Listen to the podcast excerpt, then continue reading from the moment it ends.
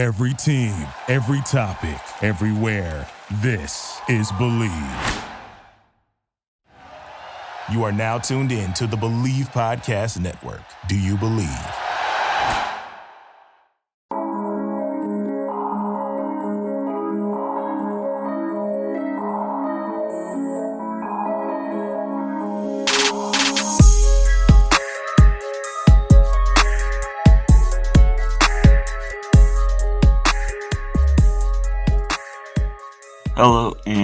Welcome back to Bleav in FSU Football. This is your host Robbie Bagnardi. Season's over. Five and seven, no bowl game, losing record again. Not great. Um, not how you wanted the season to go. I definitely thought that we were a better team than that. I thought a bowl game was at least doable. Um, obviously the way this this season ended wasn't great. The loss to UF while they didn't even have a head coach or like half a staff, and then the botched onside kick, and we were just kind of playing from behind the whole game. Couldn't capitalize on momentum. Couldn't capitalize on turnovers. Um, it was a sloppy game too. Lots of penalties. Uh, just kind of microcosm of the season, really. Um, we fought hard and we came back, but we weren't able to get the victory in the end. We weren't able to press all the right buttons in order to pull that one out. So just kind of like everything else, the whole season we were in games. You know, we didn't really get blown out a lot. Our worst loss was probably the 35 to 14 against Wake Forest and the 28 to 14 against NC State, or the two worst losses of the year. Um, you know, and in both those games we played without Jordan Travis, who really emerged throughout the year. Um, and I don't think it's coincidence that our worst two games of the season came without him. Um, I think he's a leader on this team, and he's definitely a playmaker. Going into the offseason, I don't think that that should bar us from possibly exploring options in which we would improve at quarterback, especially in regards to the transfer portal market, which is very well populated right now. So I think we should explore all options and really make sure that we're going to put the best possible team on the field heading into next year. But with that said, I'm confident in Jordan Travis and his abilities and where he is as a player. And the leader of the offense. You know, he definitely shows that he can make things happen with the ball in his hands. And he feels it feels like he gets better pretty much every time that he goes out there. So, you know, to see consistent improvement and, you know, the presence of playmaking ability on a consistent basis are definitely not bad qualities to have in a quarterback you'd definitely like to see him improve more as a thrower, but I don't think that it's the end of the world because he knows and the staff knows how to use his skill set. I think that I'd like to see maybe more design runs from him, but the prevalence of the RPO look going later in the season as the season progressed, I really liked that development, especially with his skill set. We have a good running back room. I don't really think that we need to add to it. I don't think that we should be against adding it to it with the caliber of players that are on the transfer portal market right now. I think we should definitely explore that. But Corbin or Toafili Williams is plenty enough. Um, we'll sign Rodney Hill out of high school. He's of high school kid out of Georgia. I believe he's a three star in the composite rankings better player than that. not really worried about that stuff. Um, kind of a one cut running back, has really good speed. You know, he gets the hole, he gets an open field, you're not catching him. He's an exciting player and really, really excited to see how he's used in our offense. And we could potentially sign one other running back in Jovantae Barnes out of Las Vegas. Really, really good player, complete running back. Kid's a stud. Uh, don't really see us doing much other than that. I, th- I think it's probably Barnes or bust for that second running back spot in our class this year, but we'll see how that goes. in regards to other positions, offensive line is definitely something that we're still needing to build on. I know that we're heavily into the transfer market for offensive linemen. We've already taken one uh, transfer from the FCS level. I've heard we've also talked to Wisconsin transfer Kayden Lyles, who's a center. He was at least down here for a visit at one point, and then Miles Frazier, transfer left tackle from FIU, who was listed as a Pro Football Focus freshman All American. So he's a pretty good player, and I believe he through, has three or four years of eligibility left. The whole COVID year kind of tosses that up a little bit, but substantial playing time left for him and an opportunity to come make an impact here more than likely immediately. And uh, his relationship with Devontae Love Taylor probably doesn't hurt in his recruitment. And then Jared Verse, the defensive end transfer from the University of Albany in upstate New York. Um, he's a really good player, very productive, good length, good motor. He's a guy that is one of the top names in the transfer market right now and be big get for us. I believe he also has three years of eligibility and his ability to come in and probably more than likely immediately replace Jermaine Johnson's production on the defensive line would be a huge boost. Obviously, Jermaine and Keir are going to the NFL. Looks like Robert Cooper and Fabian Lovett are going to stay, though, so that's good. Um, Marcus Cushney will be back next year, hopefully, as a, another edge rusher. Uh, Derrick McLendon will come back. Pat Payton and George Wilson didn't see the field at all. They're true freshmen this past year hopefully they got you know bigger and stronger. It's a lot of what that is for them, and, and developed more technically because they're both very raw athletes, but have a lot of athleticism and length to work with.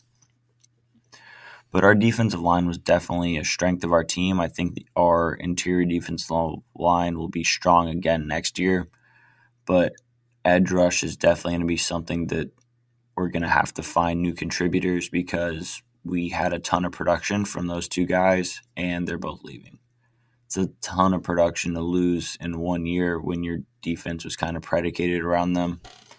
Uh, we've lost a little bit of depth at linebacker. Wouldn't be surprised to see us take a transfer, but uh, we may go to the high school ranks for that. But we only have one linebacker committed right now in Omar Graham. We just uh, hired a new linebacker coach and co-defensive coordinator in Randy Shannon, who was on the staff this past year as a defensive analyst. Former linebacker coach Chris Marve took the defensive coordinator job at Virginia Tech. Congrats to him for taking a step up, and uh, nice to add Coach Shannon to an on-field position. Uh, the rumor kind of hit the airwaves once people realized he was out on the road recruiting, so he was moved to an on-field role on the coaching staff in order to be able to do that. But I think Coach Shannon's experience being in Florida and coaching at high levels in college football, obviously, he's been with both Miami and UF, and his ties in South Florida and just recruiting throughout the state will definitely be a big boost for our staff. Um, we can always fill, you know, analyst positions and bring in people that can potentially add to our staff now or in the future as well. That definitely doesn't hurt.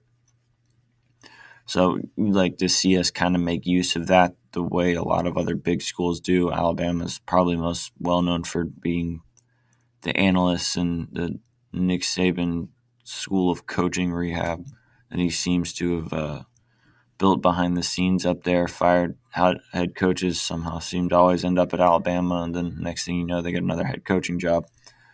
I don't think that's quite going to be the case with Randy Shannon, but being able to utilize analyst spots and off the field spots and then parlay them into seamless, hopefully, transfers when your coaching staff when losing staff members is definitely not a bad thing to have in place. And I hope that we continue to take advantage of names that may be on the coaching market to facilitate things like that in the future, just to have a more cohesive uh, staff and and keep the same faces there because relationships are really huge in recruiting and being that we've come off a couple of rough seasons and and there's been a ton of roster turnover we're really in the talent and culture building phase of the program so recruiting is going to be paramount in the relationships that define how recruiting occurs are huge. It wasn't a good season.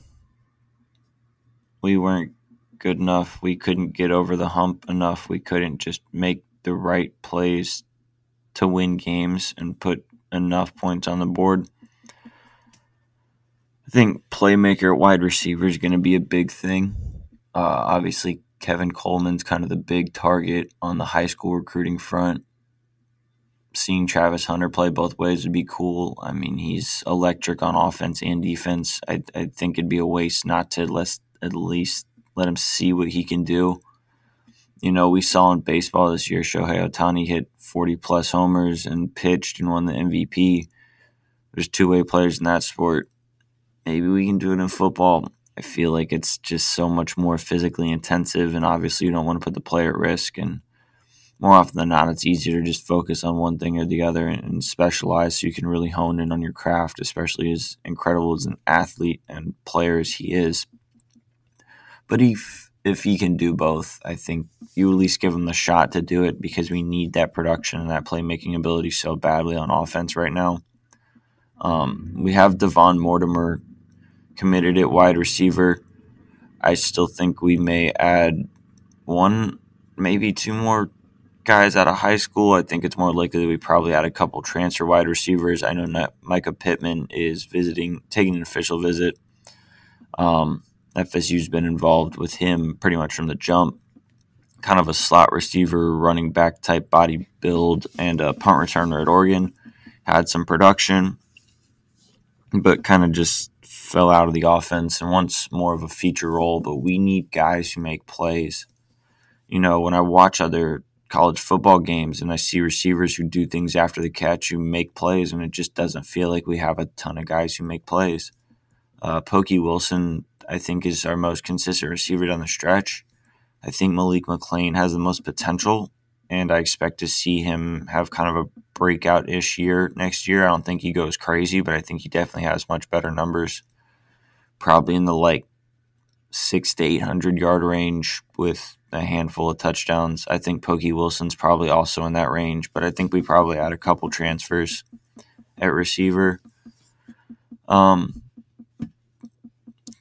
how things go, but we need more solidity on offense. I think Jordan Travis is capable at quarterback. I think we have a good running back room. Our tight end room is decent. Uh, Cam McDonald, I think, is going to return next year. Preston Daniel, former walk on, will probably be back. Wyatt Rector, the former walk on, will probably be back. Those guys are nice depth pieces who can do things here and there. Um, hopefully Jackson West will get playing time next year. Um, he's a guy that I'm really excited to see. I think he's a good player and he's very underrated. We've got two high school tight ends coming in, and Jarrell Powers from Duncanville and Brian Courtney from Virginia. Courtney's a really good athlete. Um, both of those guys are very physically impressive. Seeing them in person, they look like Division One tight ends, and getting them in and, and them being in the strength program is only going to make them a lot stronger the future, I think, is bright, and I'm excited to see where we go. We have, I think, a really good 2022 recruiting class, and it's probably going to continue to get better.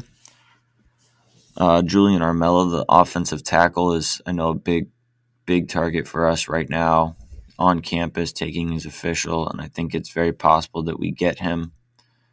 But uh, you know, it's not over until it's over. No, nothing's official in recruiting until until they sign and they get on campus. Just the nature of, of how that goes. But I think that we're in a good spot. The staff does a good job recruiting and maintaining relationships. I think guys have really enjoyed players have really enjoyed coming here and visiting and our staff seems to really embrace guys when they come on visits. Uh, family is a big thing, and just finding the right players on and off the field to build our culture and get us moving in the right direction, as well as winning games on the field because we need guys who make plays. We need people to step up and make this football team better. I'm excited to see what the offseason holds. Uh, I enjoy the player personnel and roster turnover side of it. I think the team building thing is really fun. Recruiting is it's always fun to add new names to the roster. It's you know bright bright guys with potential. You just you see the future ahead of them, and that's just it's so much fun. You know, that's part of the part of the fun of college football is, is the turnover that it does have, and there's always new names and new faces and, and new contributors. I think you'll see that with FSU next year. I wouldn't be surprised to see several more transfers. Norvell's done a good job turning over the roster and not just finding transfers, but finding transfers who can step in and be immediately impactful. I think you'll continue to see that. I think we probably take at least a couple offensive line transfers, a couple wide receivers, um, maybe a defensive back, maybe a linebacker. But I expect us to be opportunistic with the transfer portal.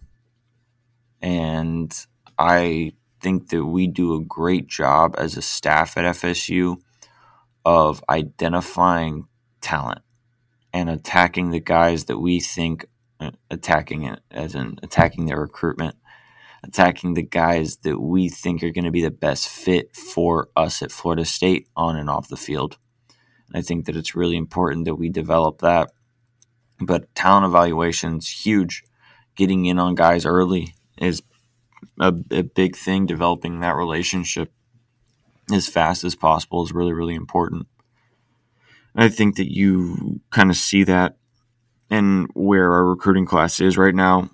Um, continuity and staff is important. Not having a lot of changes is important. You see what's happened to Miami and UF's recruiting classes, even in lieu of much hyped up coaching changes. Uh, I think Miami definitely made a better hire than UF. UF hiring Napier after seeing Miami go get Cristobal and LSU go get Brian Kelly and USC go get Lincoln Riley and Oklahoma goes and gets Brent Venables.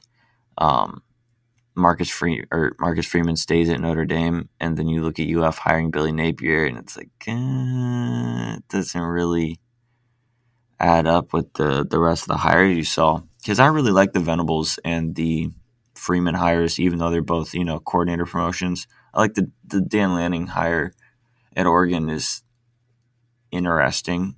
I think I like the other two coordinator promotions better, but I don't think Lanning will do poorly at Oregon.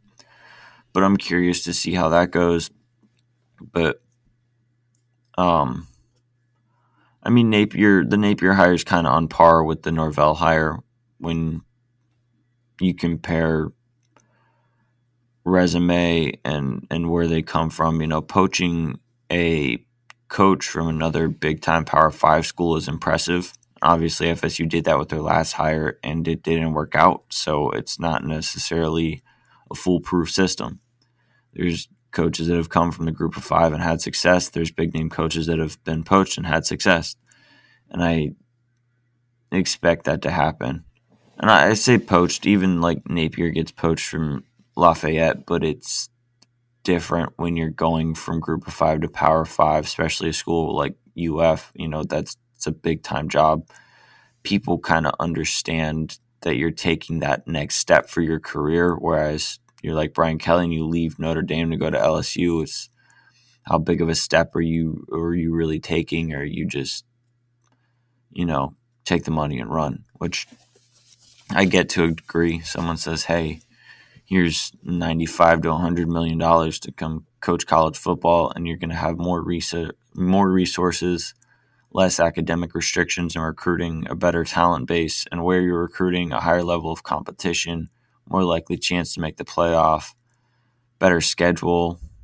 Um, you know, those are all enticing things. Notre Dame's a really good job, but there's things about LSU that are enticing and that definitely make sense. I understand uh, why that move gets made to a degree. The Lincoln Riley one was interesting as well. I th- think leaving Oklahoma was kind of stupid. But again, someone throws, you know, $100 million at you and buys you a house in LA and it's you know, that's a lot of things to turn down. People really schools going and making those all out efforts to get coaches, you know, really prioritizing people like that. Lincoln Riley obviously being comfortable recruiting in Southern California definitely doesn't hurt in regards to that hire. But interesting things I think that the transfer portal is actually one of the good things about college football, and I'll continue to support it because of things like that. Players actually get some agency. Coach leaves, and you know, a year after they sign, and they can say, "Yeah, well, I, I know that I could still have a spot at schools A, B, and C, so I'm going to go ahead and hit the portal and see who I hear from, and you know, maybe go somewhere where I have more established relationships because."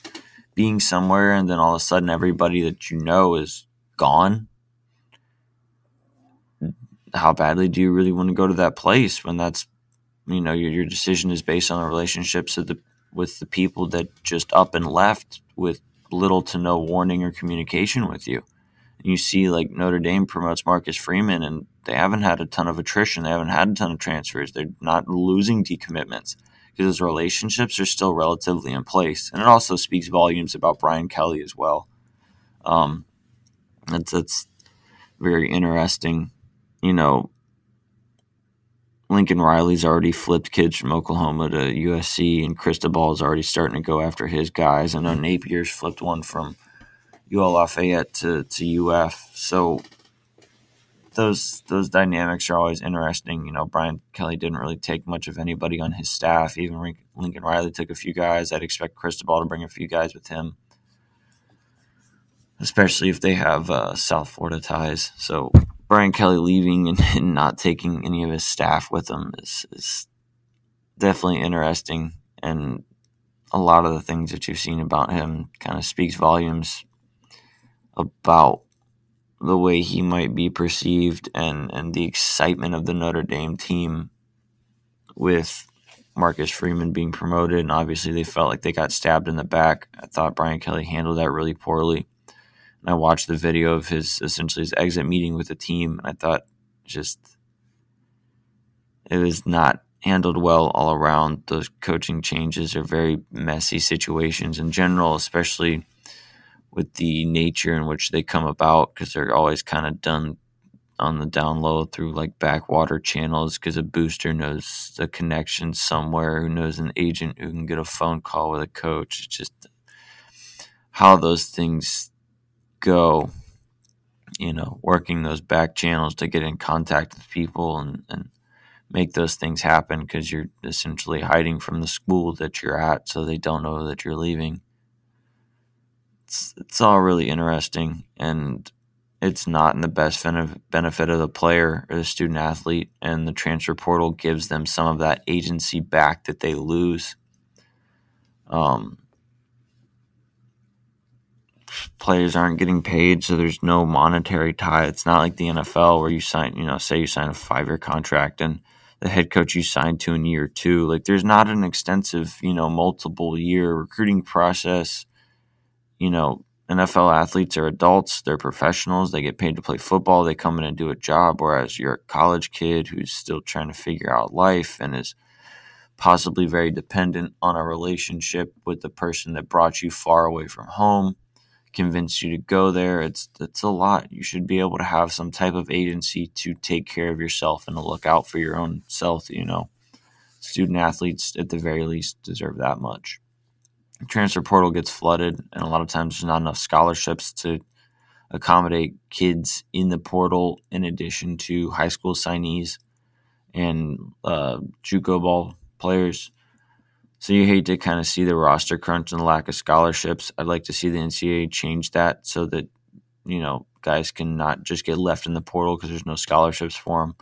I think that you should be able to sign like 25 high school kids and as many transfers as you can take until your roster hits the max amount of scholarships. I think that, you know, that makes perfect sense. There's no point having unused scholarship spots on your roster while you also have kids looking for scholarships in the portal because now you're, you know, you're giving them agency, but it's at what cost? You know, you shouldn't have to be overly worried about losing the potential to go to school and play football just because you want some type of agency for yourself and make sure that you are in the best position and the best scenery to to develop yourself as a person and as a football player. So I, I'd like to see the NCAA. Not that I have a ton of hopes for how the NCAA handles things in regards to being beneficial to student athletes, but nonetheless, I hope that they do something to to try to accommodate that and make it more beneficial to schools and athletes both. Because you know teams don't really want to have unused scholarship spots when there's guys sitting there in the portal that they could take that they know could probably help their team, whether it be immediately contributing or you know being quality depth pieces that make it playing time and improve the bottom end of the roster and the competition on it. But excited to see how the offseason goes. Uh, bowl games are coming up. Bowl season's always fun you know, random matchups and random places and wacky things always happen in bowl season. There's a ton of football on. It's it's good times. Uh, National Signing Day is the 15th. Do a preview and a review of that. Um, I enjoy National Signing Day. It's, it's, it's a fun day for me, and just I like seeing all the new guys that sign to FSU and get to be hopeful about the future and then the talented players that we've got coming in. So just excited. The future's up, you know. FSU's trending up. I think that the expectation next year is probably seven, eight wins. Um, definitely got to go to a bowl game. Not expecting conference championship or anything crazy, but um, Miami is in a rebuilding process. UF is in a rebuilding process. Clemson had a down year and then lost their AD, their offensive coordinator, and their defensive coordinator. So we could possibly see some, you know, them taking another step back. FSU needs to capitalize now, even if it's not, you know, going ten and two and getting a conference championship game bid. Go eight and four, beat two out of your three rivals. You know, we went one out of three this year with a win over Miami. Beat two out of your three rivals, get to a bowl game, and just continue to build momentum I think we're really close. We could have really easily been a seven, eight, nine win team. You look at all the, the close games that we played. You know, it was right there for us. We just weren't able to quite get over the that hump and make just enough plays. So just coming back and refocusing on winning and, and finishing, starting strong and playing strong and finishing all the way through because I felt like inconsistencies throughout games is a lot of what led to our losses. We just have to come out from the jump and be consistent all the way through. That's I think that's the goal for our team going into next year. Get better, be more consistent, and at the end of the day, win football games. That's what it's all about. Winning football games. It's what matters more than anything else. Win, baby. A win is a win is a win is a win. And in the South, football is king. If you don't win, it don't matter. As always, thank you for listening. More recruiting and player personnel podcast things to come. Oh, also before I go, shout out to the FSU women's soccer team, 2021 national champions. It's their third national championship, so congrats to them. We've got an elite women's soccer program. Um, our women's sports in general are really good. You know, softball up there. Uh, women's soccer has been dominant in the last few years. Um, women's basketball is always a really solid, you know, top 20 program, always making NCAA appearances. So shout out to women's soccer. Love to see Noles bringing home championships. Um, but as always, peace out. Go Noles.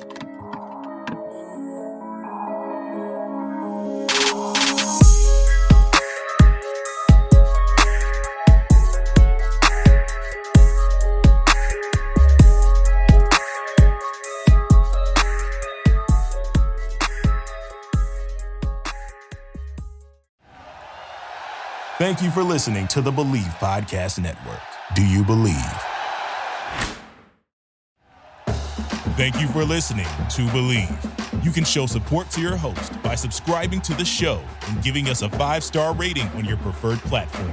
Check us out at Bleav.com and search for B L E A V on YouTube.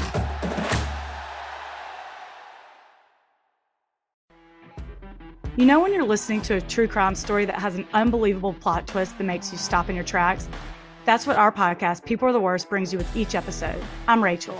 And I'm Rebecca. We're identical twins who love true crime cases that make you say, didn't see that coming, and we hate the people responsible for them. Listen to People Are the Worst now on Apple, Spotify, or wherever you get your podcasts.